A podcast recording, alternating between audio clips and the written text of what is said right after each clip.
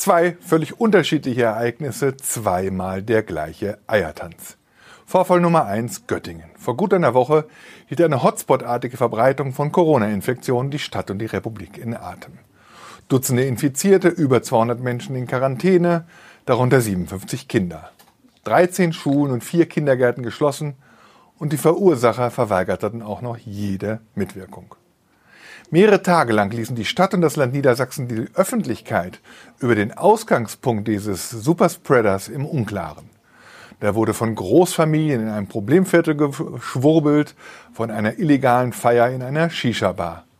Und obwohl sich jeder zusammenreimen konnte, dass dieser Ausbruch auch im Zusammenhang mit dem Ende des Ramadans stand, ist genau diese Vokabel mehrere Tage peinlichst umschifft worden. Von arabisch-albanischen Clans war erst eine Woche später die Rede und niemals von offizieller Seite. Beim Corona-Ausbruch in einer russischstämmigen Baptistengemeinde in Frankfurt vor einigen Wochen ist weniger Rücksicht genommen worden. Vorfall Nummer zwei. Am Pfingstsamstag kam es in Worms zu einer Schießerei mit mehreren Verletzten. Ein Mann musste operiert werden. Von 50 Beteiligten ist die Rede, bei denen erst sortiert werden müsse, wer Zeuge, Täter oder Opfer war. Tagelang ist von Polizei und Staatsanwaltschaft nicht zu erfahren, ob und welche Art von Gruppenrivalität hier ausgetragen wurde.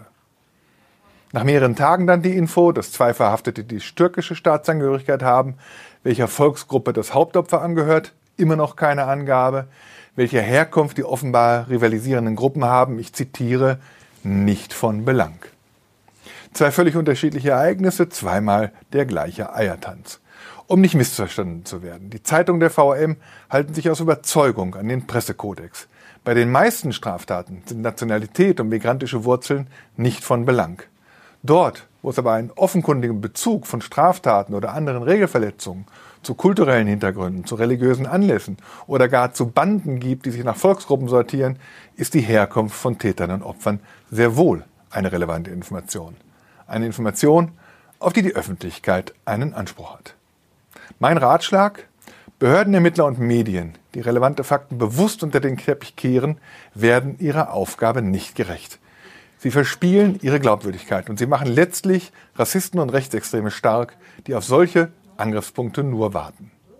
Aus der Silvesternacht in Köln, deren wahre Hintergründe damals übrigens als erstes die Kölner Lokalzeitungen aufgeklärt haben, sollten doch alle ihre Lehren gezogen haben.